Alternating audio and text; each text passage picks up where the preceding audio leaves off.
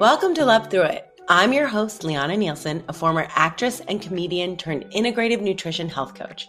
I ended up here after spending my 20s getting sick and then healing from an undiagnosable autoimmune condition, depression, anxiety, and an eating disorder when doctors were no help.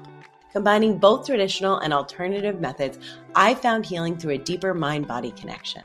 On this podcast, I'll share conversations with friends, experts, and clients on how they love through their biggest challenges to build lives and bodies they love. Let's do this. It's happening. It's happening right now. It is. How you feeling? How you feeling? Live on the scene.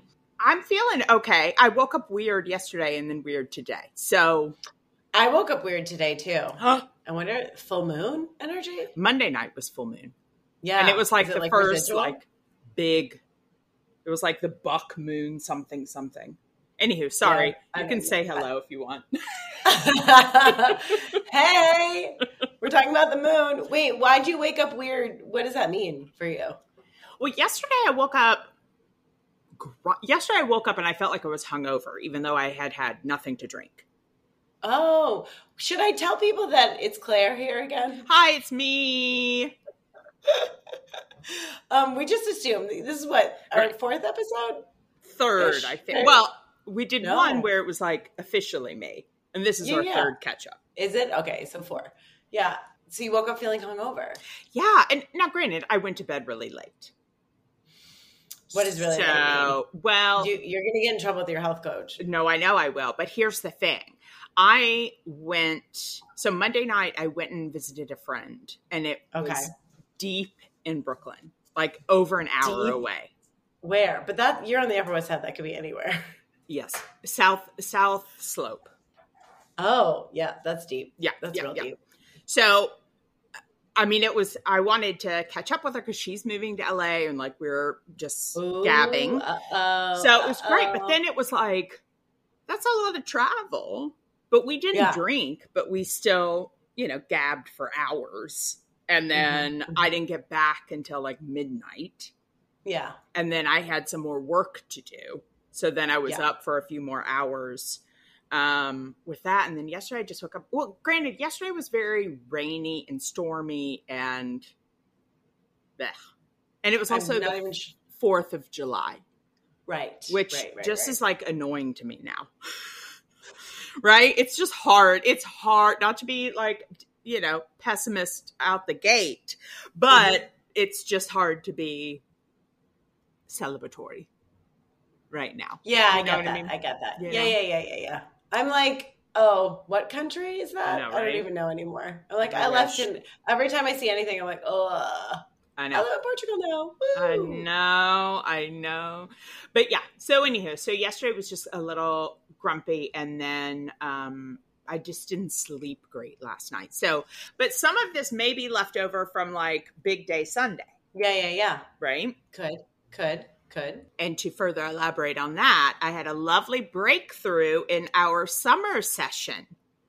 Yes, you did. I'm sorry. I'm having these weird updates pop up on my computer, Okay. and I spaced was like, out for a second. That's okay. You You're spaced like, out. Um, Here's the thing. yeah. I can take Well, I thought it was. Um, I thought I have this weird thing that happens to my computer every once in a while where it just like loses its mind and shuts down, and I got a little Mm-mm. nervous that was going to happen. Mm-mm.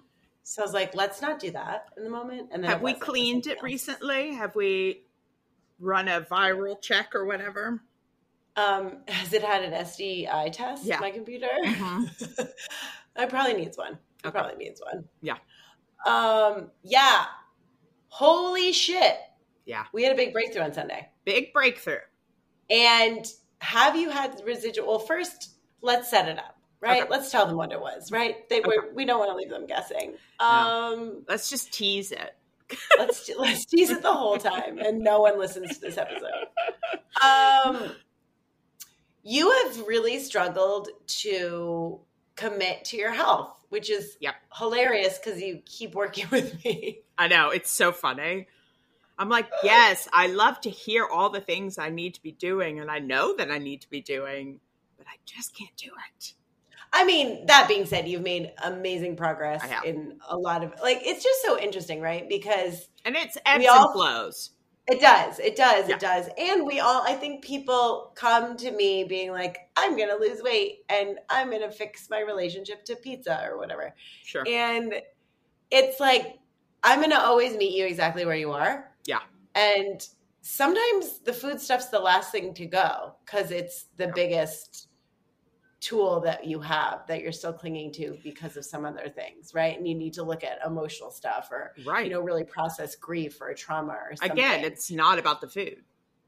No, it never is. It never is. Right. And sometimes that's not the most important thing, right? hmm Like another client of mine who initially came to feel better was going through like a major divorce Yeah. and kept being like, "Oh, I haven't really been able to focus." And I, I always say to her, "I'm like, we can't remodel the kitchen when the house is on fire." no, no, no, no.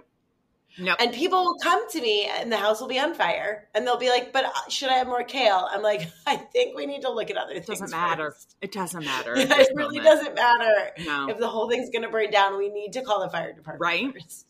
Well, and I think, you know, obviously I've been working with you for years, and there have been so many wonderful, like healthier from the outside on paper moments where I do the Mhm, detox and I'm mhm, really doing well with that, but then I'll get hit with something emotionally, whatever, and I derail, right? So it's like Mhm. I continue to come back. So I'm kind of recently, it's been harder these last, um, dare I say, seven months. I want to say since January, like beginning of the year. I don't count December. Right, right. It's hard to be like healthy and attentive in December. but the thing is, is like, okay, fine. Have you been, well, you couldn't move for a while because you fell down. Correct. Because I pushed you on the ground while Yes, we you were going for a walk. That was so wild that that happened while I was there. It's also so wild that that was like almost seven months ago or six months ago. That Isn't that is crazy? That is really crazy. Crazy. Um, wild that that happened, and we were talking about this, and here it is, a real thing. hmm Um, so that was part of it. But the thing is, is like, um, I don't know. You decided to move to Los Angeles. yeah. Like, Yeah. you've had some big, big, big monumental shifts Yeah. personally, emotionally that have happened since then. That like, there's no part of me that feels like you're doing you're doing anything but making progress. Yeah. And my conscious uncoupling Yeah, happened in that time. yeah, yeah. My We both family. kind of lost best friends. Yeah. Absolutely. which is interesting. Uh, growth is so interesting like that with the friend stuff Boy, oh because boy. you know they you know especially with women we don't talk about how you do sort of outgrow people sometimes Yeah. or not even people as grow much as dynamics dynamics. Dynamics you outgrow dynamics and growing in different directions and just you yeah know, yeah. and i mean that's what happened in my marriage i felt like we grew, we grew in very different directions Yeah. and like that's a little bit more common but it's exactly more commonly talked about but Sure, sure, it's sure, the sure. same with friendships I know. Especially when it's like your family. Same Yeah, with divorce, yeah, but I mean it's like Yeah, yeah, yeah. it's family. But anywho, very I roundabout I have roundabout been way. struggling to get myself to like actually physically eat better and move my body. Yes. You Like it's been so hard. Like I will sit and argue with myself when I'm on the couch. Like you love this. You love to go play tennis. You love to go swimming. You love to walk. Mhm. Get off the couch. And I literally won't. I will just continue to sit and it's such a I mean, obviously there there are emotional, you know, if I'm in a deeper depression or whatever, but it's like it's very interesting because I I haven't had such no, that's not true. I've, I've it's happened before, but like I haven't had such a um such a literal argument with myself right. in so right. long. It's not like, oh, I should. Ah, no. No, it's like I will talk to myself for a good 15 minutes about why I like it, how I'll feel after if I go exercise, like just move my body, not necessarily Mm-hmm. like go to the gym. And still, yeah, And it's so interesting, right? Because with clients like you, where it's like we knock our head against the wall a little bit, where it's you're Oh, incredibly smart. I know you love things like swimming and tennis, Mhm. and like you are an active person. When you allow yourself to be there, stuff you really enjoy. I love being strong. Love it. Yeah.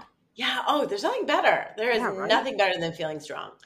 And and so on Sunday I was like, listen, like we're not looking in the right direction, Mm-mm. right? We're making this about exercise and much like everyone does, right? They make it about food, they make it about their thighs. That's not what this is about. Right. And we started to get underneath a little bit more. And we're Mhm. like where is the resistance right? Like and the thing is is this is what people do all the time. And it's so normal. It's like i'm so frustrated with myself or i don't know what's wrong with me or why can't i or i you know and it's like no let's not judge it or let's not be mean to you. Let's just be curious about what this Yeah. is. Why? Why is this so hard? Like what are so we really got you feeling into it and you had an what i think is maybe one of the most major breakthroughs you and i have had together in, in In three years a little bit. Yeah. Yeah. I think I- so. I realize that so much of it is attention and sympathy. Mm. So there is, when I was younger, I remember like when I wasn't getting enough attention. I mean, it's it's not a proud thing to admit, but it's like mm, this is me. Um, if I felt a friend wasn't like was hanging out with another friend more or something like that, yeah you know, yeah yeah I would use some health something hmm to like get attention. I even said in June, no, elementary school, I told my friend I might have breast cancer. that's so weird. Elementary school. i didn't even have breasts then so i couldn't have No. even formulated that I barely did. I had seedlings at that point. But I was like, absolutely, I have breast cancer. So you need to still was be like my aware friend. of breast cancer. Then you need to be. I know, I don't know harder I don't know why. I might die soon. I might die soon. You need to take care. You need to. You'll be sorry. You'll be sorry. I mean, that was that was always a fantasy when you were really mad when you were little. Like I'm gonna die and they're gonna be sorry. Sorry. I know. So horrible. So where So did, horrible. and so we kind of dug into that, and So- where did that come from? Well, I, I'm not. I'm still trying to figure out where exactly it came from, but Okay. I'm still figuring that out. But it has been validated in a way over the Mm-hmm. years with when my mom was sick, when my Mm-hmm. sister. I mean, we didn't know she was sick for that long before she died, but it's like in, any illness or unwell what's the wording uh, anyone that's unwell receives attention and sympathy Yes. and so there's a part and like when i broke my ankle can i explain to you the high that i had on that there was almost a Really? moment uh, like i was i was so upset by it but at the same time i was like well i can't do anything and like people would ask me how it was and how you know whatever so it's like this weird need for it's like i almost you almost get a pass Yeah. for however your your your achievements your functioning your survival you get a pass if you're not Yeah. perfectly healthy Yeah, yeah, yeah.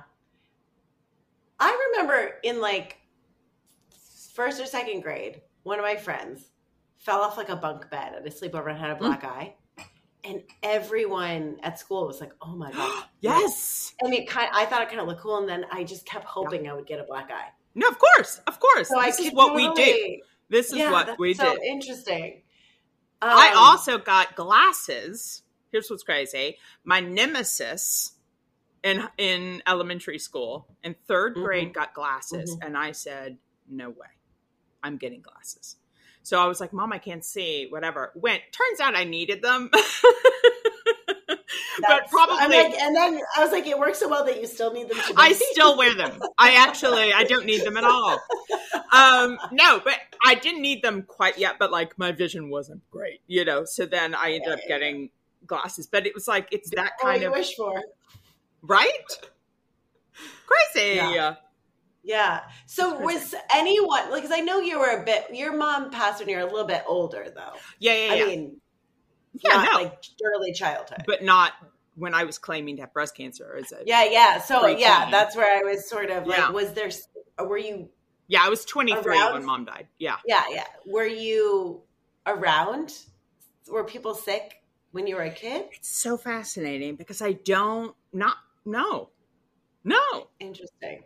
Interesting. I don't know where it's coming from because it's like, well, I guess my my grandfather died when I was young, but like I wasn't attached to, you know, like I didn't. You're like it. I didn't care at all. Well, I was like, I barely knew that's him. Terrible. I know, Yeah, yeah, yeah, yeah. I barely knew him, and it was like this old man.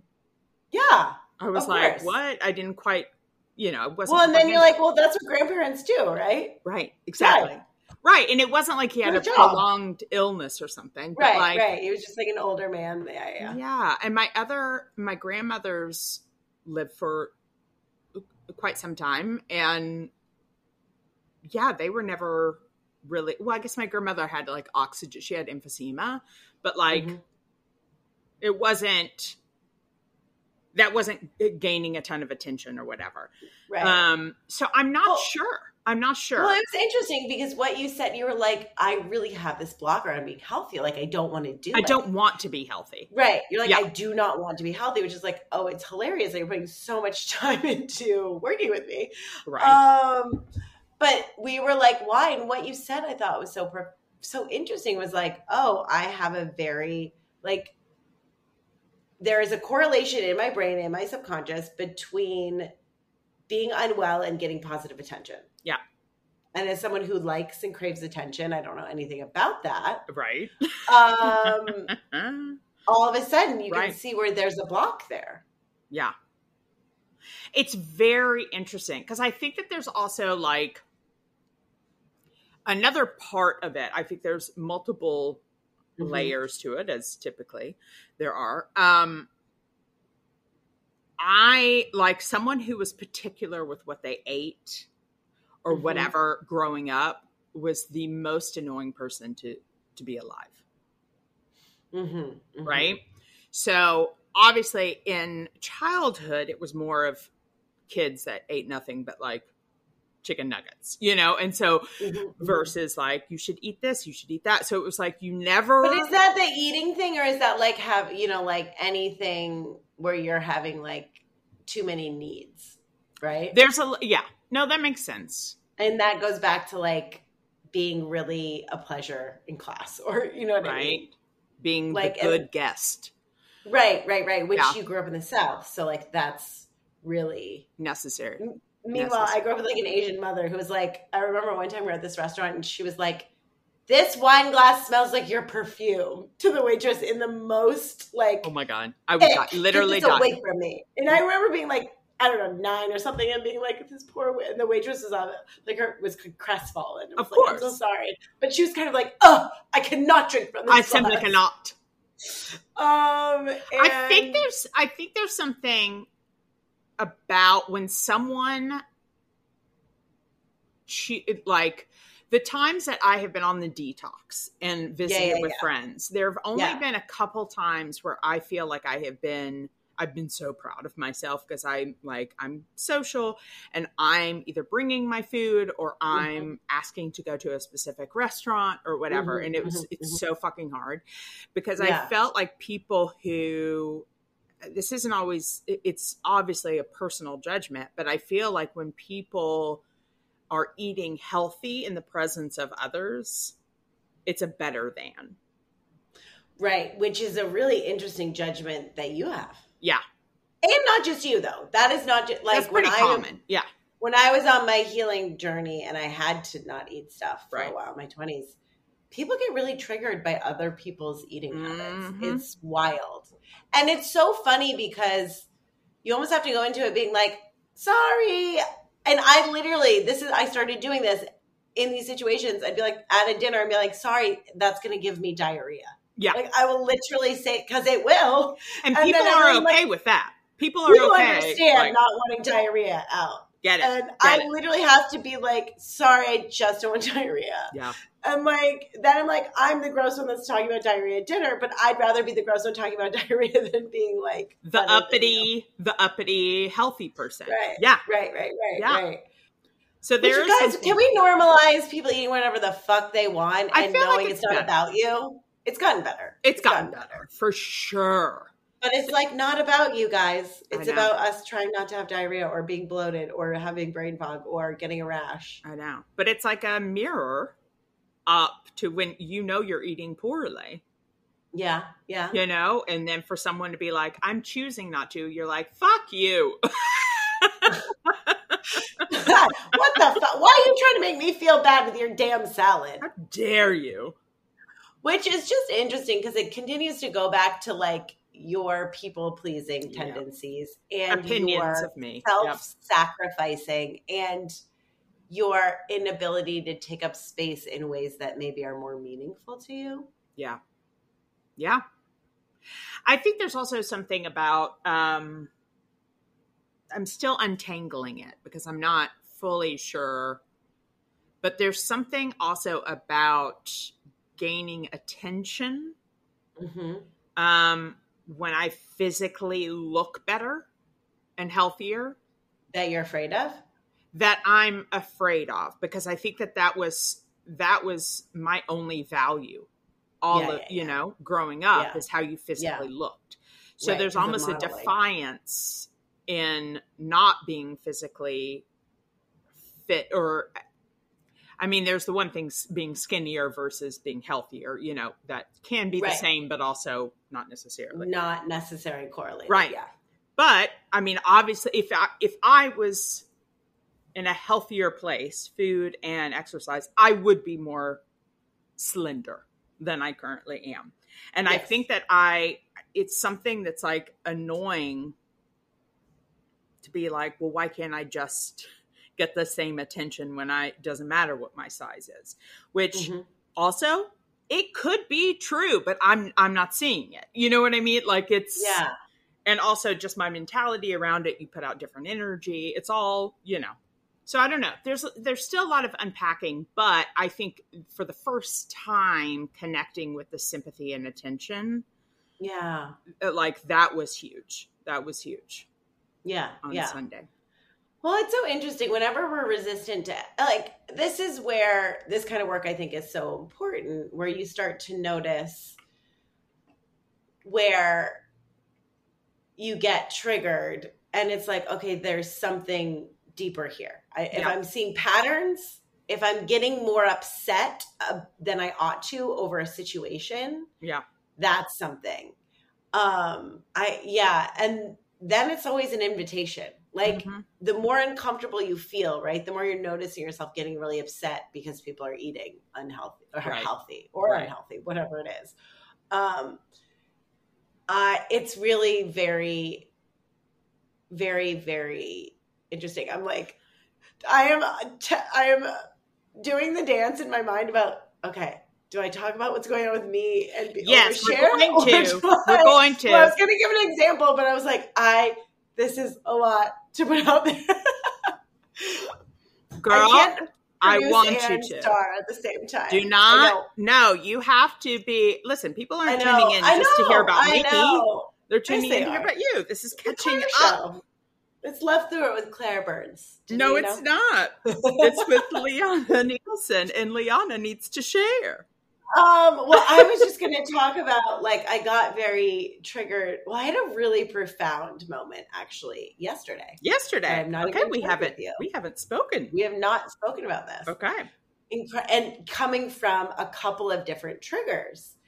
And it was really interesting. So let me back it up a little bit and give some framework. Mhm. Um, so I, I, as we know, I love self work. That's how I got here. Yeah. I am very introspective. I love, you know, I did therapy for a long time until it didn't feel right. And then I was working with different coaches. And I'm always looking for ways to learn and grow because that's like my favorite thing and, you know, what I feel like I'm here of to do. Yeah. And a few years ago, after my husband and I separated, my friend who I was living with um, turned me on to to be magnetic work. Um, Right, right, right. well, first the expanded podcast, and it's interesting because I will dabble in spirituality stuff. Like I'm kind of open to a lot of different things, and I think my healing journey cr- created that for me. Like I didn't grow up religious; I was never, and you know, very science household. But then when things aren't working out, and you start kind of listening to your body and meditating, it was like, oh wow. To me, I mean, and I I don't like talking about this stuff too much because I I think that people get very turned off by other people's. I think it's very personal, right? It's Like very your relationship to like spirituality and religion. I think certainly. do what works for you as long as it's not hurting people and like don't put it on other Right. people. Is kind of how I go about it. Yeah. But I got turned on to well, um, you know, it opened me up. My healing journey. I saw and I started to experience certain things, and with coaching, like just interesting synchronicities and people you know, sending intentions around. It just was like, oh, okay, there's something else going on. Yeah. Whatever it is, who knows? And someone turned me on to to be magnetic work, which is essentially she calls it neural manifestation. And the whole idea, and I am not getting paid to talk about No, no, this, no, but I no, should no. be. but Um, sometimes because you, I you've spoken of this sometimes by the acronym TBM. yeah, But just work. just like connecting those. yeah, yeah, yeah. Um, and I should get kickbacks because I feel like the amount of clients I turn on You to this work- have yeah. And the reason I really like it though, and like at this point, it's so funny because she redid all the videos. This woman, Lacy Phillips, whose company it is, she redid all of the videos and partnered with a neuroscientist and um, an EMDR therapist. So Mhm. there's science now behind these, and you could literally replace the word. I feel like now manifestation with like a life you want to create, essentially. right. But the whole idea is, and I believe this whether or not you're talking about manifestation, you are only going to be able to accomplish or call in or manifest things to the level that you subconsciously believe you deserve. Mhm, So, so much of the work is going back into your subconscious and like healing things and creating new neural pathways. And it's, and it's so crazy to me because when I first started doing this, I was like listening to the podcast. So you're hearing people's stories. Yeah. And you're like, wow, after like listening to it for a while, I was like, wow, I don't know. I'm in a very sort of vulnerable place. I, I just, you know, left a very secure situation. I'm devastated. I'm scared. There's a lot going on. Like, this sounds like interesting work to dive into. And so I did. And it was very interesting because so much of it's essentially these, she calls them like a light hypnosis, but they're essentially guided meditations Okay. and journaling prompts Mhm. paired. And you go in and you're kind of allowed you you let your subconscious sort of like populate whatever the prompts are in the meditation. And then you they she has you go and reprogram them. And i remember the first time i really really really realized this work worked for me because i started to realize how much anxiety was. Like i'd done a lot of work and i'd healed my eating stuff i healed my body and i realized i would always my symptoms would sometimes come from stress and I would notice that my stress would sometimes come from my anxiety. Sure. And I was like, okay, I know I haven't always been this way. Like I was always highly sensitive. I was always kind of anxious. But like this is now really like my anxiety has kind of gotten out of control. And it's like making me shit blood essentially sometimes. Yeah. I'm like, this is not Yeah. great. And I could just tell I'm like, I'm choosing this essentially. And I remember in one of like the inner child workshop, hmm there was this one memory that came up through a prompt where on Monday nights my parents would play volleyball. That's how they met actually. Stop it. volleyball Obsessed. in Chicago. Volleyball is like my mom's favorite thing on the planet. Stop it. I'm obsessed. Like- Did you watch the NXIVM documentary? No. Okay. I won't. But if anyone has watched that and thinking about that, I'm positive it wasn't in a cult where they met. But go ahead. No, no. They were just it was like pick up summer volleyball. Sure, sure, sure. No, I love it. Um and why was I talking about that? Sorry. They met. They were. It was a Sunday night. oh yeah, yeah. So memory- uh, my whole childhood, my Yeah. whole childhood, they would play volleyball on Monday nights oh, Monday at night. the rec center. okay. And it was in the evening though, so I could if unless I napped during the day, I like couldn't always go. Yeah. And I would have so much I remember having anxiety on Monday nights being like, Am I having a babysitter? Am I be able to go? I really want to Oh. go. Like it was this very visceral because it was always like different babysitters. There's just like a not a lot of consistency in my childhood, Right. which is what made Right. me so anxious. Yeah. And I remember going back into one of those memories and they're like, okay, and then being the person that came to babysit me. Oh wow! And like I got to be the one taking care of little me, who was like five or something. Wow! And it was like me now, and I went. Oh, this makes me want to cry. Still, I was about to say. And I went in. Pointing Are you to crying? the eyes. Pointing to So the eyes. I went in and I sat on the couch and I took little me into my lap and I was like, listen, for the rest of our lives, whenever you're, oh, now I'm crying. Yeah. For the rest of our life, whenever you have anxiety about who's going to watch you or where everyone's going or who's going to be there, I'm going to be the adult in the room. And I'm going to be the one looking after you. And you don't have to worry about anyone else because I got you. Oh. I'm like, never again will you need to feel unsafe or not looked after because it's you and me now. And I felt something Oof. deep, deep, deep in my core release. Yeah. And it was like the first layer of my anxiety addiction gone. And it never came back. Like I felt Wow. viscerally different. And this was like the first wo- workshop I ever did with them. And I was like, okay, I don't care what this is. this is incredibly beautiful. it's working for me. Yes. And there are workshops where there's like an inner child one, there's a shadow one. And if you're not familiar with shadow work, it's these parts of your personality that you've rejected that maybe society or your family or culture say is Yeah. bad. So Yeah. we have these parts of us that we feel very ashamed by, and that sort of changes. Mhm. And then there's like a love workshop, a money workshop, a boundaries. There's all these Yeah. different ones. And I went through all of them that first year, and then since have done them once a year after a big transition. Yeah. And I knew coming here because I love them and I love recommending them to people because it's it's almost like self-guided therapy Great. that you can do at your own pace. Yeah. And because it's it's prompted by as long as you have a willingness to try. Yeah. Right? And not fall asleep, it's also going to be guided by your level of I think that you, we only are ready to deal with certain things when we're ready to deal with them. Certainly, And so when yeah. you're doing self-guided work, your subconscious is only ever going to present you with what you're ready to handle versus like you Yeah. work with a therapist that might end up pushing you or not that you know what I mean or Yeah. You end up in a situation where someone's like pushing a little bit too much and maybe you're not ready. We're like this is very self-guided. Mhm. So I've been, and as you grow and evolve, right? You have more things. You're always, I mean, there's always more work to do, unfortunately, right? Yeah. yep. So as you grow and evolve, there's more work that comes up. And every time we get bigger and expand, right? Every time you step outside your comfort zone, all of those old wounds kind of light up again. And they're like, Yeah. wait, wait, wait, but I'm so coming here, I've had a lot of like, like really early, early childhood stuff come up from you. I've found really surprising because I felt like I've done so much inner work. Yeah. And so recently, I keep, there are two situations. And with TBM, they talk about how love and money are connected Yeah. because at the core, they both represent security for Sure. most humans. Mhm. And often, how you do one thing is how you do everything. There's relationships there. And if you are struggling in one area, you sometimes are struggling in another. It doesn't always have to be that way, though. Sometimes it's different. And if you're struggling in one area, maybe making better choices in the other one, like with your job, or, you know, if you're struggling with your job a little bit and you also aren't making the best dating choices, like maybe making better dating choices will reflect that. And it's just really interesting the correlation once you start to pay attention there, right? Right. And so for me, I um have been in this dating situation.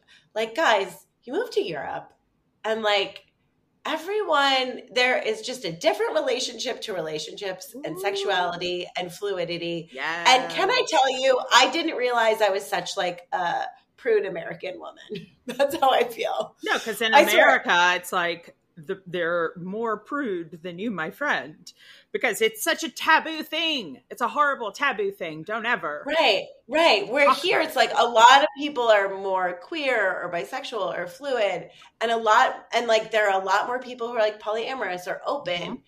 And I've been in a dating situation with someone who has experienced um, being polyamory, and that is a polyamorous. Yeah. And that is not something that we were experimenting with it, but there are a lot of conversations about it. Right. And I realized that every time he spoke about it, I would get really angry and feel really hurt and like almost personally attacked. And as I've gotten to know this person, like I know this is just a preference and Right. they care about me and this has nothing to do with me. Exactly. Whether or not I nothing want to do it is up to me, but it has absolutely nothing to do with me. But I would feel so upset and angry. Mhm. And in the beginning, I just was like, ew, no, gross. And I was being really judgmental of it, Yeah. if I'm honest. yeah. And it's like really opened me up to be more empathetic and have like a different worldview, which is again why I love being a person and why I moved to another country. It's like I want to be able to have more empathy and, and see things right and just see things differently. So it's been really interesting to like understand that way of looking at relationships and whatnot. But recently it kept coming up and I kept feeling so angry about it. And weirdly, I had that we had this one conversation and I got like very triggered Mhm. and super pissed. Again, not related to me at all, but super, super angry. Well, Right. somewhat, but not really. And then Triggered. later in the week, I I have this new friend who I absolutely adore, and she was triggering me because she, on some level, is like the ideal woman, and In your been mind, she is the in my ideal- mind. Yeah. in my mind, Uh-huh. um, total package, and has been quite successful in business in a way that I feel like sometimes I struggle with. Like I Sure. I know I'm very good at what I do, but like running a business is something that like does not come like that is Well, the there's a- hardest part of the this. me. business side of what you do The is business side of this is Yeah, the thing that is the bane of my existence. of course. Yeah. So I see in one week I'm having two major triggers around relationship and around work. Yeah. And I like have this great dinner with her the next day. I have this almost like vulnerable, like this hangover from it. And I'm like, why am I feeling so weird? I'm like, oh, I feel very triggered by her success and how amazing she is. And that's so interesting because it's not like I didn't feel mad at her or anything. It's like, No. I just feel bad about myself. So I was like, okay, I've been meaning to go back into TBM and I am going to start it. So yesterday I started the inner child workshop and this will probably be my fourth time through everything okay. and I go into it, and I was saying the night before um, to this like dating situation um, Uh-huh. to this dating situation. Yeah. Uh-huh. Yeah. About I really like I left him this voice note, really just reflecting on and being really grateful. I got kind of emotional. I was like, wow. I'm realizing that all of these conversations, just generally about like dating and relationship and openness, is point is really triggering my core wound which as a child, right, which is not true, was not true in my childhood, but very early on, I, because my parents were coming and going a lot and there mm-hmm. was not a lot of structure always, or that's a predominant memory of mine, right? Sure, or sure. a predominant wound of mine, And being an only child. being an only child, right? Doing a lot of adult things that I very much felt my, probably my biggest core wound is feeling not picked or not chosen or not special or a little bit like disposable or like my needs don't really matter and that I'm Mhm. kind of like lucky to be here. And it was so interesting because I my the town I grew up in was so small Mhm. that I went to a different town for high school. I remember my freshman year, I would like say I would go do things with new friends and I would like not. And they'd be like, Why did you not come? And I was like, Oh, I, I didn't think anyone would care if I was there or not. Yeah. Like there was like a lot of that where it's like, oh, I didn't, Yeah. I didn't, I didn't think anyone cared. Like I thought maybe it'd be fun, like maybe less. Like there, I definitely have a whole thing around like feeling like a burden, Mm, yeah. and and so even in a hypothetical situation talking about polyamory, it's like immediately triggering those wounds Ooh, around Boy. not feeling chosen or special or important to someone that you care about. And I was like really acknowledging that like these conversations have been making me feel feel like really upset. And I was like, thank you actually, because it's like pointing me into a direction where I need to shine some light.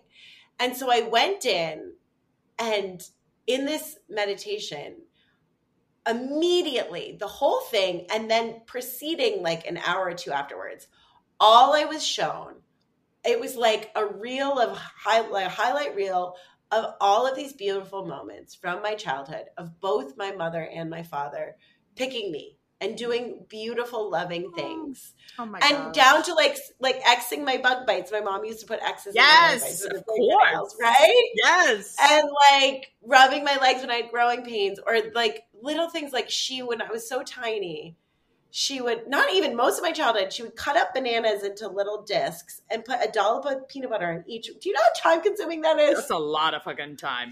but just like moments like that, and like much bigger ones too, or just thinking Right. about like how I had I came out I sat and I sobbed for like 2 hours Oh. looking at my childhood through the lens of love and through the lens of like how great my parents were and how Oh. much they loved me and how much and it was really interesting to me because it happened yesterday which was the day the podcast my dad dropped yeah.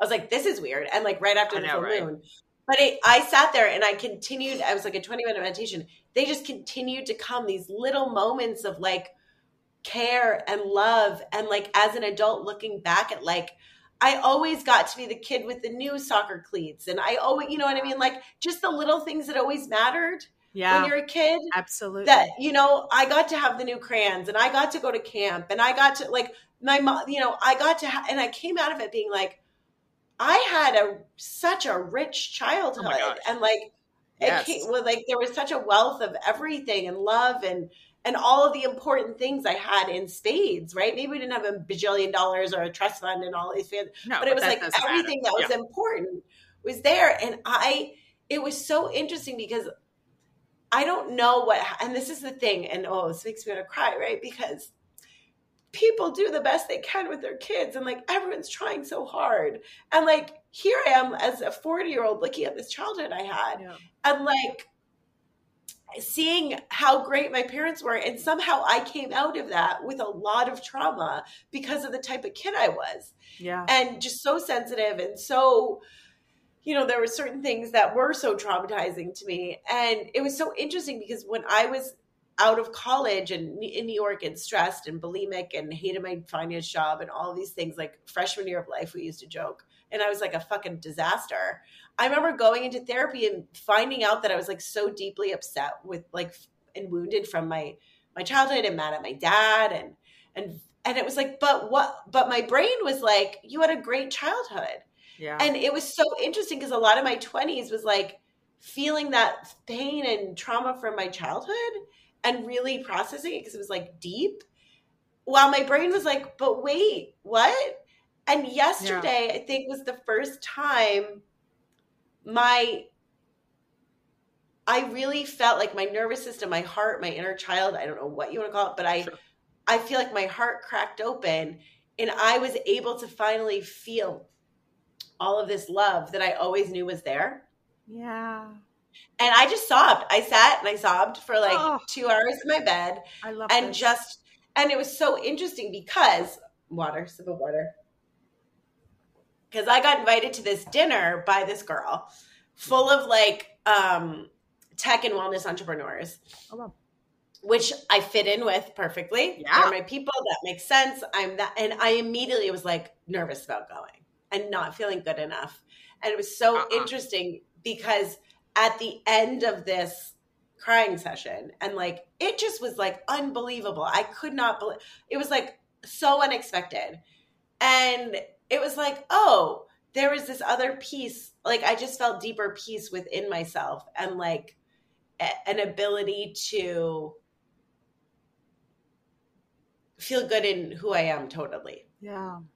and it's really interesting Oh. The longer I've been in this space, you know, I start, you know, I was bulimic, I was depressed, I was anxious, I had an autoimmune disease, like whatever. Um, you know, I just want to be healthy, right? And like as a health coach, you just want to, you know, clients are coming, you just want to be healthy. But at the core of it, it just feels so much like self love. Yeah. Like, and the longer you go on this journey, yeah, it's like, oh, how do I just make loving choices? And I joke that like so much of my job is like begging people to do stuff that feels good to them. Absolutely. And like, it was just so interesting because that is self love.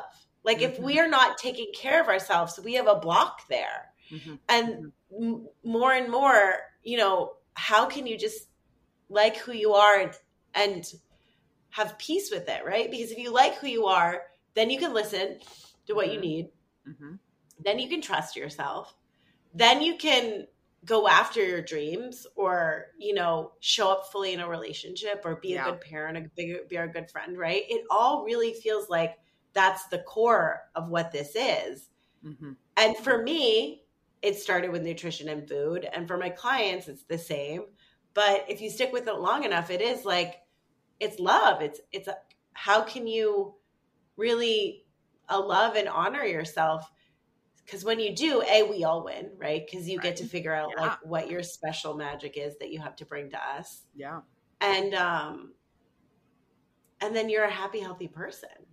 I know. It's i understand listen my absurd like what's the word i'm looking for? Just defiance of of being healthy is such a privilege yeah. You know what I mean? Like, yeah. I get that. And then I get annoyed with myself because yeah. that is the case, right? Because I yeah. am healthy enough to treat my body poorly and it's still okay. Must be fucking nice. Right? so it's like I feel like I'm a delicate flower sometimes because I have like sinus infections once a year, you know, like whatever. Right. But that's not that's not so bad in the yeah. grand scheme of things, especially now because it's a privilege. Like it's such a privilege. a privilege. and so that is, yeah, that's. But it, but it is like if we want to bring this back to a self love piece, yeah, because that's where I thought you were going with it. Well, no, I think so because there's also I have this like privilege guilt a little bit. Um but that may not be a part of it, but I do because I don't understand like why I got I was born where I was born to who I was born to, you know, all that kind of stuff. Um, yeah, but, but we can't go down that for we can't go like, down that. well, guilt is completely useless, right? So when you start feeling guilty about stuff you can't control, you just start feeling bad. Right, and then I sit further. Can't do anything. Right, and then I order more food on Seamless right. and sit lower Paral- in the you get couch. Paralyzed. You yep. get paralyzed. Like you can't. There's just no point. Right. Guilt. There's like completely no point to feeling yeah. guilty. Yeah. But yeah, it no, is a self love. It's a very, very, yeah. It's so interesting because I feel like there's a um, like I have two truths. Mm-hmm. One, I fucking know I'm the best. I know what I'm good at. I mm-hmm. feel good like when I'm doing a production design job, when I get yeah. booked to to act or to host or yep. the things that I know I'm good at. Yep. I I have no doubt. I don't have imposter syndrome in those situations. Right. Right. right? But yeah. then at the same time, I'm disgusted with myself. And I'm not enough or I'm not worthy or mm-hmm, I don't mm-hmm. want to bother. I don't mm-hmm. want to, you know, it's like those truths are so, they're both very real. Mm-hmm, mm-hmm, right. So mm-hmm. it's hard sometimes when it, when, when you talk about not just you just in general talking about you self, specifically you specifically Lianna when you say um no but talking about self-love and self-worth because on one hand i'm like oh i have all the self-love and self-worth it when it comes to like professional like i know that i'm mm-hmm. worthy of certain like of jobs mm-hmm. and getting mm-hmm. this and whatever mm-hmm. am i doing as much as i could to get those things going and no. But like i have a confidence and a belief in that but then mm-hmm. yet so much of my my daily actions do not support that i have good self-love and self-worth. Yeah and i don't even think self-love is like i'm good at this stuff right? That's just like facts. Okay. Right on okay. some level right if we want to zoom out like sure, sure, that's sure. facts these are just things you're yeah. really good at yeah. Yeah. And I think at the core, it like with the self love and the self worth stuff, it's like, well, think about it. If you had like a, bu- a baby bunny, we know I love bunnies. Oh, um, we love a bunny. you had a baby bunny or a baby anything, um, or a reptile. I don't know what you're into. Um, sure, sure. And like when you just boil it down to love, would you just take care of this thing half the time? Yeah, right. And like we could take the self in front of it because that makes people want to barf, including me, right? I know it's such an overused thing. Yeah, it is. It is. But just love. unconditional love towards yourself or towards this baby thing, Yeah. whatever it is, cricket, tiny, tiny cricket, you know, bugs. I don't know. Um, That reminds me. always, Sorry, that reminds me. Years ago, I was doing this like career path thing, and we had to come up with like an image and a name for our inner critic. And Uh-huh. I drew and came up with Jiminy Critic. Ooh, and it was a cricket, I'm assuming. Well, yes, of course, he was a cricket with Did he like. have a top hat? Of course, he had a top hat. of course, and he was in the picture I drew. He was smoking a cigarette. Like, oh, thank goodness. yes, but anyhow, you. I'm so sorry to derail, but I just made me. Think That's okay. That's okay. Um, that's it. Kind of makes sense. Yeah. But if we just think about love and like loving someone or something, you would consistently care for it. I saw, um, you know, Jay Shetty. Yes. Sure, sure, sure. He was, I saw some, you know, I follow him on Instagram and a Yeah. clip of him talking about, I believe it's a story of the Buddha. And so it's like, what's the difference between like and love? Mhm. And if you look at it with a flower, if you Mhm. like a flower, you pick it, you smell it, and then you throw it away. If you love a Mm. flower, you continue to show up every day and make sure that it's growing. Mm. And I was like, wow, wow, wow. That's an interest. I mean, and that's very much of what you're saying, right? It's like Yeah. you're, you're Yeah. continuing to cultivate and pay attention and like want the best for it versus Yeah. just like an immediate, like, oh, I like this. Okay, done. Right. Well, it's really interesting to me because this is like my, I guess I started TBM in 2020. Mhm. And um, I was listening to one of the podcasts and they were talking about this woman who's had like a sort of similar career trajectory with her like printing and drawing business Sure. where like did really weird really really well for a while and then was like not doing as well and there was like this up and down journey that i could really relate to and it was funny because she was saying how when you do all this work to cultivate like self-love and self-worth sometimes you get to this on the journey you get to this like overcorrection into your ego Ah, yeah. and I was like, Wow, that's Whoa! so true. Oh my gosh. I see exactly where that kind of happened to me, where I was like, oh, interesting. And then some of the choices, when you start making choices from ego, tend to not be the most heart centered choices, right? They tend to, what do people think or what's flashy or what, you know what I mean? How do I look good or whatever it is? Be better than other people. Like, how Mhm. do you know I deserve this? So I'm gonna like spend money in certain ways that maybe don't make sense. Yeah. And it's like, and it was like really interesting because I was like, oh wow, that I see in part of this journey, like For that sure. I totally see for me, and it, it culminated with, and it was funny because I had this dating experience last year with a narcissist, and it was my Mhm. first one ever, and I was kind of like, how am I like the most evolved I've almost ever been? Now attracting a really toxic dating situation, Right. but then I realized like I had gotten to this place where I was maybe slightly over identified with my ego. And, you know, we know Mm. narcissists are like all ego. And the craziest part of it, when I like put all this together, I ended that situationship by the most ego death situation you could possibly have. Yes. Yes. By like telling someone you're in love with them, and literally he's like, "Oh, don't worry about it." the worst, but And it was also like, so important for you to go through at that and time. like so humiliating because it was So so, he was behaving so poorly. yeah. and like literally like shoving me aside for all these other women in this really weird way. And it was just infuriating. And I obviously wanted to go and give him a piece of my mind. And like old me, old Yeah. dating me, 20s, early 30s, I would have been like, How dare you? Do you know Do who I am? Do you like, not know I would I never. am? like, who am I anyway? But like, yeah, there's a lot of that energy, right? Yeah. And instead of that, I was like, I want to fucking wring this guy's neck. I'm so angry. But I was like, I we know anger is a secondary emotion, right? What's under anger most of the time? Pain, sadness. Yeah, And I was yeah. like, what's my truth here? I'm deeply devastated and hurt. And I didn't even realize I was in love with him until this moment that I was like, this is so inconvenient and embarrassing. Right. And the only way to kind of, because we were supposed to travel together, like all this stuff was supposed to happen. And I was just like, I cannot. Yeah. And I basically had to go up to him, like hat in hand, like tears streaming down my face, being like, come over here. Um, I need to tell you this. And Mhm. it was like the most, in it was like my truth, so I had to speak it because I really had to like disconnect from this toxic thing. Right.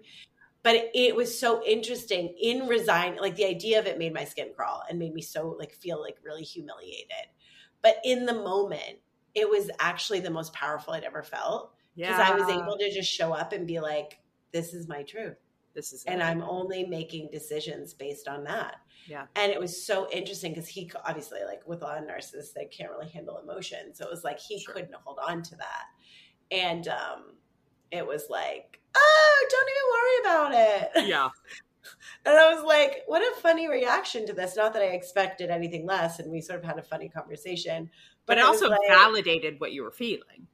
The way oh, that completely, and allowed me to sort of fully let go, and then it was so over. But Yeah. it was like, oh, in the height of like me sort of course correcting more into my ego with like all of this work, yeah. I attract someone who operates only in their ego, and then I break myself away from this by literally like ego death Yeah. by having to like hu- like I felt like groveling or something almost like Right, really right. felt embarrassing and in that moment it was like whoa letting go of this image of myself right Mhm, of this um needing to be cool or seen in this way and just allowing myself to show up authentically and say who, what I am and like who Yeah. I am and what I need and how I feel nothing is more powerful than that yeah. and it's been really interesting because it's allowed me to show up in this next dating situation hmm completely and my best friend who was here from one of my one of one of my birthdays i almost said That's hilarious. Like, But you had a, a uh, lot of celebration.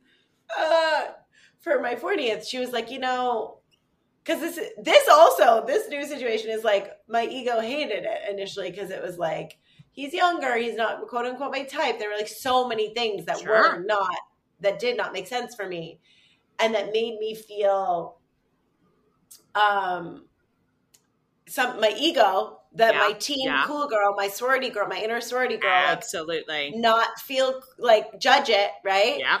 And it was like no i'm letting go of this like this is i now base anything everything i do based on like connection and feeling yeah and um it was interesting because she was like you know this is the most i've ever seen you like just be yourself naturally in in any Look at that. Look at that. and i was like so feeling grateful for this other situationship with the nurse because i was like Yeah. through that even though it was hard it brought me to this more authentic place where i'm like out of my ego.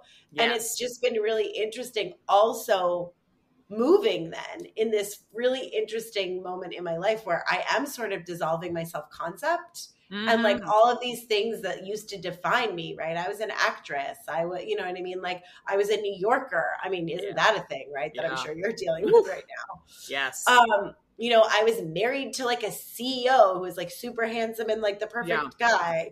You know like there are all these things that i had wrapped up in my self-conscious that have slowly dissolved. And then it's like and then there's this other part of society where it's like whoa i'm single and 40 and divorced Mm. and like run a weird online wellness business like there's so many things that like my brain would have hated and me at 29 would have been like loser.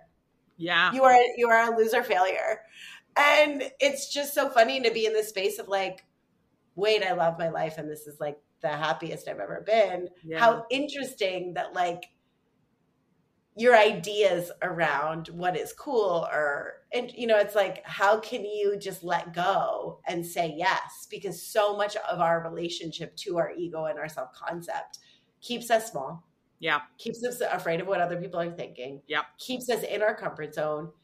And like so much of that still is like with what I share here on Insta. Like I I am shy at my core and there are parts of me that still worry about stuff. Yeah. And it's interesting to be like the more layers you peel away though and the more you let go of a lot of this stuff, it's just like there's just less anxiety. It, I just feel like I, it, I just get closer and closer to peace and just like true satisfaction and contentment and That's like not beautiful. needing anything outside of me, whether it's a relationship or it's a cocktail or it's a brownie right. or it's a new handbag. It's sort of like all of that is not what feeds me anymore. And man, gosh, when I was younger, all of that was Well, that was I it. all the time. Well, I do think that also it has helped. uh, You know, I I think that our the boxes of this is what it looks like to be successful. This is what you have to do to be successful. This is what you need to wear or own to be successful. Mm-hmm. has changed drastically from when we were growing up. Yes. right? There Yes, is so yes. much more. I mean the world first of all is completely different. Yes. um for better and worse um obviously. But it is it's hard to like unlearn some of those some of Yeah. those things because i know because you definitely were carrying a lot of judgment on this relationship on yourself on Yeah. all of that and that's from from boxes and reasons and things that we had learned at a young age that don't even they're not even applicable anymore Mhm, mhm. you know but let me bring this back around because you said that you did leave a voice note and you can Mhm. share as much as you want to do you feel like that not that you're now interested in polyamory not that that is the case but i know that there's been a lot of questions of like what is this relationship for you like how much are you showing Yeah. up how much is whatever do you feel more settled with that after this breakthrough yesterday Yeah. Yeah, I do. okay And it, well, especially when I left the voice note, I felt like it was the first time I really heard that it had nothing to do with me yeah and it was a preference. yep Like yeah anything else, it was just a personal preference. Mhm. And like feeling threatened by that or feeling like that it was personal to me right was just not true. It Yeah. just was not true at all. And while I am not interested in polyamory, right I just it was funny because I try anything on like in my brain. It was funny because and I really was like because the way he talks about it is um there's just more love, right? Like there's more opportunity to have experiences and like there's you know and I and I was in a 10 year relationship, so I know what it's like to get bored, right? Yeah. I think everyone has those experiences where you're like, huh, wouldn't it be nice to have a hall pass or whatever right right And um and I'm sure, you know, obviously I'm sure, sure, sure my husband felt the same way. right I course. mean, we're all humans. right And um and so there's a part of me that I'm like, wow, that seems very intriguing. But I also feel like I don't know about you, and I've been having a lot of these conversations just with people in general, Yeah. now it's just like a conversation I've been having. I don't know how to not have feelings around. Like, I don't know how to f- not fall all the way in love or all the way down the rabbit hole. So if I have like a primary partner that I love, and maybe this is different Right. though, if you start doing this like 10, 15 years in, right? Like something Sure. different. and also But, just like- to clarify there is a difference between polyamory and open relationships Right, right, right, right, right. because polyamory is when you're all together right. Right? There's multiple partners. You may have a primary, but there are multiple partners. But they're not all dating each other. Like polyamory, right? Like you can have you have a primary partner, but then maybe I have a side partner and you have a different side partner, and we're not all in a relationship.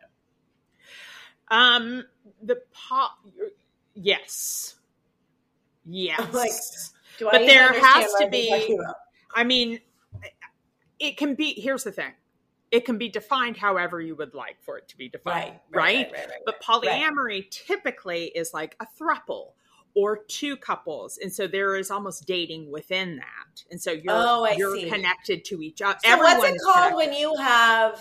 Oh, what's it called when you have other partners that your partner is not connected to?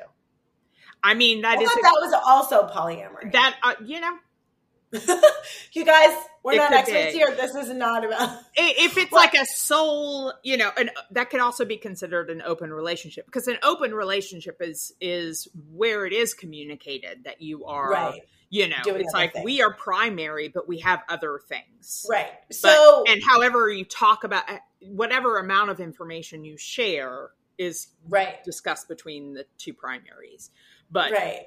So anywho so there's a there's a gray area Right. Well, whether it's open or polyamory or Correct, whatever, correct. I love guys. Do what do what you love. like no judgment. Really, no. There was never judgment before. When it was closer to home, I started to feel judgment um, and threatened. Yeah. obviously because of my wounds around that. But I, the point I was trying to make was, I don't. If I start getting into a secondary relationship, I probably don't want to be in the first one anymore. No, that, that's just like happened to me. So sure. I feel like I wouldn't be a good person to do that with. Right. So I'm like, I'm just gonna fall in love with someone else and run away, probably. So then the question is, could you be in a relationship where they could have someone else? No. Yeah. No. Okay. No. Well, and that's the other part too, because I think that like, well, I don't, I don't know. I think it would be hard. I'm a bit of a jealous person. I think it would be hard for me. Right. And I also think that, and this is the conclusion I came to with it life is not very long. Mm-hmm. We have a limited amount of time. Mm-hmm. I would much prefer to learn Portuguese, uh, continue to cultivate my meditation practice, take more trips to Italy, then mm-hmm. spend time having a lot of weird, complicated, emotional conversations with multiple people. And sure. I feel like being in one relationship is a lot for me. So yeah. the idea, like, I just rather learn Portuguese, honestly. Honestly, I love it. That's where I, that's where I got to. I'm like, it. no judgment. And like people who can play like emotional gymnastics, oh my God, yeah. more power to you. But or it was just sort of like, I could probably, if I really needed to figure it out with some suffering, I probably could get there. Yeah, but, but what the hell? I don't. Want, I don't have interest in that. No, right? Like no. I would rather get better at cooking. Like, right. I just have other interests. But, but you're maybe you're less triggered by someone proposing the idea. I'm just less triggered by the whole thing. If especially, yeah, yeah, yeah. Like we had many conversations, and I was feeling just unsafe that this person was even like interest. You know, what right, I mean? like right. like was, them proposing it doesn't mean they like you any less or love you any or less. Even not even proposing it as much as like talking about it and having experiences around it. It was like right. immediately triggering for me. Yeah, yeah. And I was like, and I, and it was like not like there were just like conversations about it loosely that weren't like related to me sure. and I was getting triggered. Wow, wow. So I was like, oh, there's stuff I, here. And I know I'm not judgmental, but I was like, okay, there's something really here that I am responding to. Right. And that was And we all have the, a little judgmental part of ourselves. We have the Gemini critics. um when because when it's a reflection on uh, something that we're upset or annoyed by, right? Like yeah, yeah, yeah. Anytime right, triggered, trigger, that's right, on right, you. Right. It's it's a gift. It's a yeah. gift. It's your it's teacher. But in the beginning, because again, it's not anything I've experienced or sure. I've never dated anyone who's done that or I've never been around it as much as like yeah. conversations around it as much. I was never any, you know, I was sort of in the beginning, I was just sort of like, oh no, like not, nah. Never. And then I was like, oh wow, this is really interesting. This is like a, a me thing. Yeah. Yeah. Because you, I feel like no weirdness around this kind of thing. Very a lot um, more open. Definitely more open. I think uh, you know for the longest time, and I'm still figuring out who I am in dating because for yeah. the longest time, um, you know, I was ignoring. I always was like, never say never, you know, or like not saying I wasn't queer, but I wasn't embracing it. Yeah. So, um, yeah, so I I was dating out of in with tremendous insecurities before. And yeah. so the idea of being in an open relationship or polyamory, my jealousy and insecurities could not could not deal yeah. with that. Yeah. Um and so now I feel like you know things can be a little different. You know, I don't mm-hmm. know. I'm mm-hmm. open to more now that I'm more accepting of what I need and what I want. Mm, um yeah. beautiful so uh, you know i i need to still work on intimacy mm-hmm. i mm-hmm. need to definitely still work on that which i don't you can absolutely be very intimate while in a polyamorous relationship or yeah. an open relationship but i think for me i need to focus on individual intimacy um, yeah. which i'm still you know struggling with. But yeah, so I don't see myself immediately jumping in to a multiple situation, but you know, I'm also never say never. You don't know. Yeah, who knows? This may turn into the polyamory podcast. I know, right? with and Claire. Look at us go. Um, I know. Wow, it's the most I've ever talked about this in my life. yeah. There's just been a lot of interesting new opportunities for things that I thought would never Yeah. Or no, no, no. I just never even thought about. Not even like I would never think, but it was like It just- exposing. this is why you should travel, guys. It's why you should travel. And I do. I mean, I do think obviously Europe is so much more open when it comes to sexuality. But Yes. I do feel like thankful and maybe you know, maybe it's because I'm in a New York bubble, but I do feel like the discussion and the eyes are opening more to how people have been living and may want to live in America as Yeah, well yeah, yeah. as Europe. Yeah, so there has been openly. a little bit more freedom, a little bit more openness about that. Um, and I also know I'm in a liberal city bubble, but I do think that it's, you know, how many fucking articles about busted sex rings in some suburbia town? Like they're all over the, you know, it's like Right, these things right, are right, happening. It's just finally talking about it a little bit more with slightly less judgment. And again, I'm in a bubble, but yeah, I, I think it's, um, I think it's exciting for you to be experiencing the European way. Yeah. Well, and it, yeah, yeah, and it isn't everywhere, but I definitely no, no, no. It's true, but I mean, it. it's like it's helping you kind of open that part, which I don't think you would be digging into as much. it's just much. giving me a lot more empathy Yeah. and looking at people in relationships and like I now have friends that are men that are just my friends. mm-hmm, mm-hmm. Like I didn't have there was not a lot of that happening. That you know what I mean? Well, it was either I feel like growing up, if you're friends with guys, you were either like a guy's girl and just wanted to be liked by guys and wanted and just saw women as competition, Right, right, right. right? Um, so it was almost like a no-no or an obnoxious person who did Yeah, yeah, yeah. right? So, but it is very possible to simply have adult friends of all genders. Well, that was the biggest thing that blew my mind. Also, coming here was like I didn't. Besides, like maybe through acting or work a little bit, right? Yeah. Like I remember, and this truly was, you know, this was the truth. Like in my twenties, you'd be in like different dating situations, and like they'd always try to hook up with you, and it was like you got to a certain point where like, okay, after a certain age, no guy's trying to be friends with you, and it's that is very specifically American. That is not true here.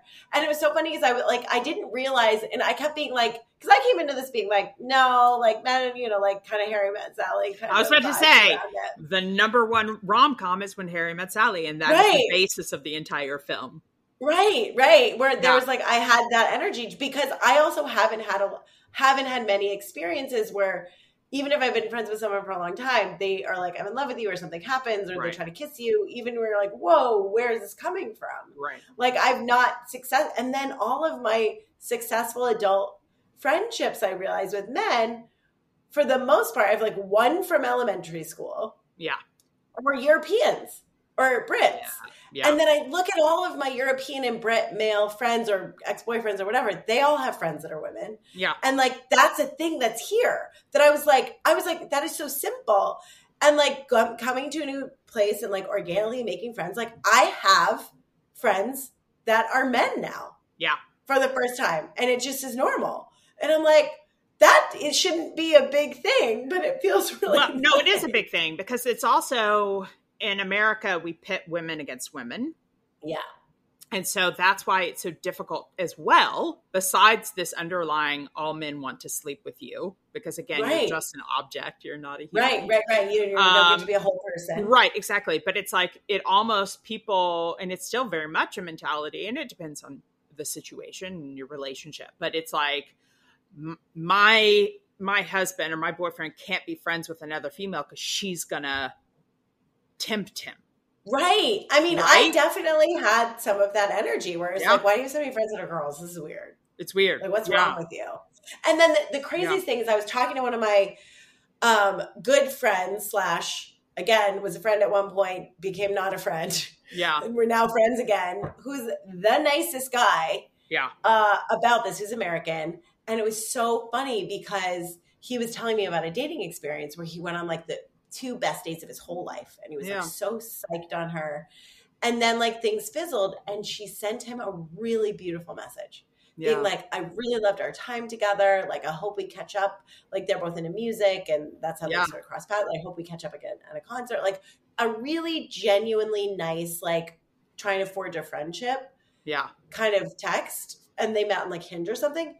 And his response was like, "Fuck her," I didn't even respond. And I was like, What? I'm like, "You're one of the nice ones. Like No. you're a nice guy." And I was like, "This is my point." And meanwhile, I went to a housewarming party. One of my girlfriends here is Swedish. All the guys there were guys she had met on Hinge, and they decided to be friends instead.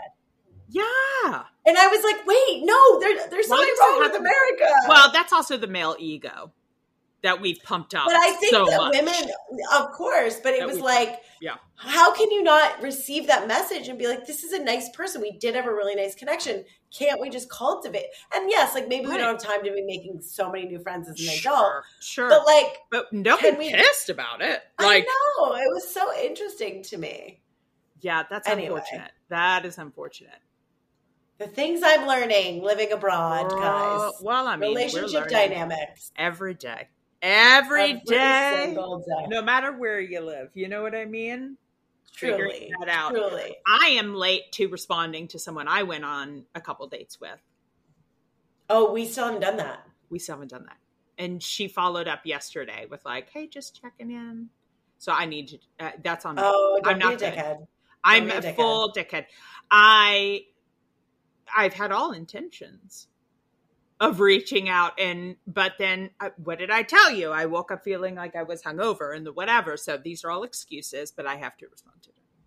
Yeah, yeah. You should do I that have to. today. We want we want to be nice. We Yeah. want good good karma out there. Good Yeah. dating karma. And just as uh, that is um my last one with my matchmaker, we drank so much we made out in the bar and then on our second date it was like, "No, actually we're not."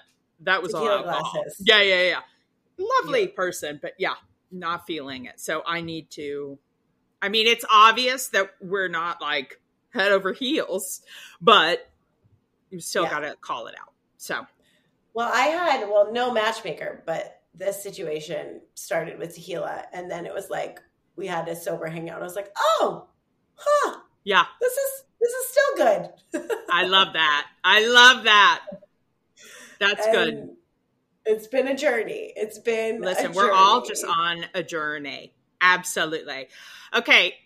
Well, I feel like we could It's continue done. discussing. I think um, it's done. my okay i'm going to tell i'm going to say out loud Yes. i said it on sunday and i'm going to say it again because it still hasn't happened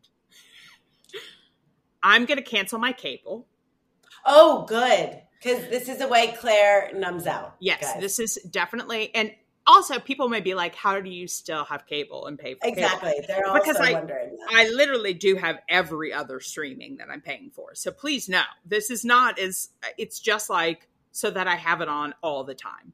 Like Yeah. that is so I have to. It is a true addiction. So I have to cancel it. I was going to do it yesterday and I said, "But it's a holiday." Oh, that's well, that's true. Or two- I don't when.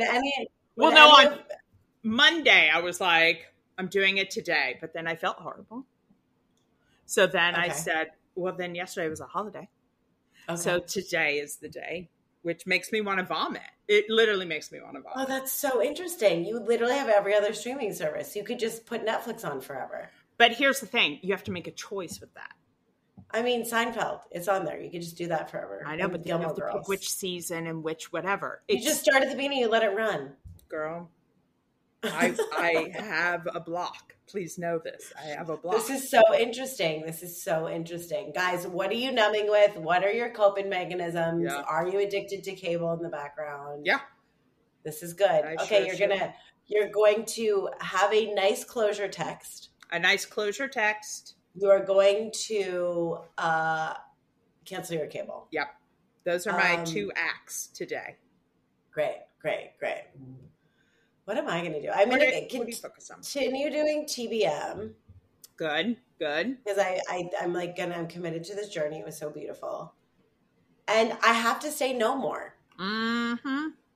this is the problem here. Like, I literally moved to a place that's like, hey, people pleaser, want to make friends? And Right. I'm like, yeah, I'm gonna say yes to everything. I'm gonna be the fun one. Well, and that's And also I gotta so tricky. no. I Because gotta start saying no. well, now you're at a point where you have a good community, but that's really hard to say it's no. kind when of already first- evolving though. It's already evolving, Yeah. which is so interesting. Like I'm now making new, more aligned friends. That's great. Which But you good. had to like go out and meet all sorts of people to get there. So, So I'm still kind of doing that though. I'm still like cultivating Yeah. good friendships. So yeah, and then it's summer here, so it's a free for all. oh. But like, no, I'm not. I I need to show up better for me. So Yeah, I need to say yeah. say no more, have better boundaries. okay. Boundaries. Boundaries is the lesson I'm learning right Boundaries. now. Can't just go with the flow all the time. Yeah. You know, talking about the TBM real quick, I Yeah. there was a, uh, a uh, one of the reasons I haven't done it is because it is self guided. Yeah. You know what I mean? Yeah. Like I want to do it, but that means it's on me, my responsibility to pick a time and do it, or just to do it right now. And we know that I am not good with that. So it is something that I've been fascinated by. You've Mhm. sent me information. the podcast, me, the expanded podcast is a good way to to jump in. And I just feel like I found it during a time where I needed something. Mm-hmm. And I listened to enough podcasts where I'm like, whoa, people have really like changed their lives with this. Yeah. And yeah. then I really had like a very visceral reaction to it. And like every time, like I did it last year when I was in Paris. And I remember I uncovered in the shadow workshop, they, Yeah. they make you find a word that is like really representative of parts of you that you've been hiding. okay. And for me, it was slow. Interesting. And it was like my because I process things slowly, I make decisions slowly. I like to move slowly. I don't know how I feel about things. Takes- Everything takes me a long time, which Mhm. was funny when I learned as a reflector in human Yeah. design. I was like, well, that makes sense. Everything follows a lunar cycle. Like I, if I could have a month to figure everything out all the time, like oh, thank you. What a beautiful exactly thing. right. Yeah. Um, but yeah, it was The- interesting, and I realized ever since I was really little, my the way I uh, the ideal way for me to approach the world is slowly. I'm so sensitive. I take so much information in. I like synthesize things really slowly. I just want everything to be like slow and luxurious. Yeah. And it was so interesting because I remember uncovering that word, making like because slow obviously is also synonymous with like stupid. Right. And so Right. feeling that, like, and I always felt like I remember just very early on realizing that my pace of life, how I operated, what made other people frustrated. Mm, So, me as a very little girl, hmm knowing that if I wanted to take my time doing all the things, people would be mad at me. If I wanted to take my time Mm. Yeah. doing my spelling test, people would think I'm dumb. Yeah. So I was always feeling hurried. So one of my first and earliest lessons was don't be you. Yeah. And it was like, again, I uncovered that and I had those memories and it was just cascades of memories. I was sobbing and sobbing and sobbing and sobbing and sobbing. And then they say to out your shadow, you just got to own it. So it's like, that's the thing. I'm like, in all situations, I'm like, I am slow. I am molasses. Right. Do not hurt me. I do not like pressure. I I process things slowly. I make decisions slowly. I am slow. Right. Yep. And I cannot, I do not know how to figure things out until I know how they make me feel. Right. And it was just like really interesting. So it's just like every time I do it, I have like a profound revelation that allows me to be more of me. And any tool that. gives me more permission is what I really I want to share. Listen. I love it. And listen, maybe once I, you know, cancel my cable, I'll have more time on my hands because I won't be watching all of the TV that's on all the time. I just, for me, it's like a really, when I feel stuck and really frustrated, I'm like beating my head against the wall Mhm. and like sick of my own BS. Yeah. I love that that's the time I decide not to swear. I know, right? BS. BS. but uh, sometimes that, you know, it has a different effectiveness to it the does. It does. When. I'm sick of it, that's when I know because it, it always leads to something. So Yeah. I'm never doing it like, ooh, Let's this is going to be good for me. It comes from like I gasping for breath. Like I need air. I need it. something. And it always, it always shows me something and heals something. It's All pretty cool. right. I know. I've All heard nothing but good things. All Okay. right, guys. Thank you for listening to the polyamory episode. I know. These go in such funny directions. I like I never know what's going to happen. it. I And I, love always come out of it being like, did I say too much? Never. Oh, well. Oh, well. Never. All right. I mean, but We that's also me. I share everything. So I know. So then I'm like, level. it's just us here. I know. Fine. That's fine. All right. We love you all. what are you going to do this week that is going to bring you closer to you, bring you peace? Mm-hmm. What can you do that fuck self love that is just loving, right? Just loving. Let's just love. Like, what is, you know, your thoughts, your actions? Ask, filter it through love. Is this love? And, and something not, that, stop doing it. Stop doing it. And something you've said to me before that I have to mm-hmm. continually mm-hmm. remind myself: be your own best friend. Yes. Yeah. Mm-hmm. Indeed. And also, something that would be great for love is liking, subscribing, sharing with friends, and leaving a comment. yes, we would love that. Would give us a lot of love. That would be loving to us. We would That'd love that very so loving. Much. Very sweet. All right, we love you all. Bye. Love Through It is hosted by Lianna Nielsen and produced by me, Claire Burns. If you're interested in working with Lianna as a client or hiring her to lead a workshop or be a contributor, you can contact her through her website, healthybylianna.com, on Instagram at healthybylianna, or email, and you guessed it, healthybylianna at gmail.com.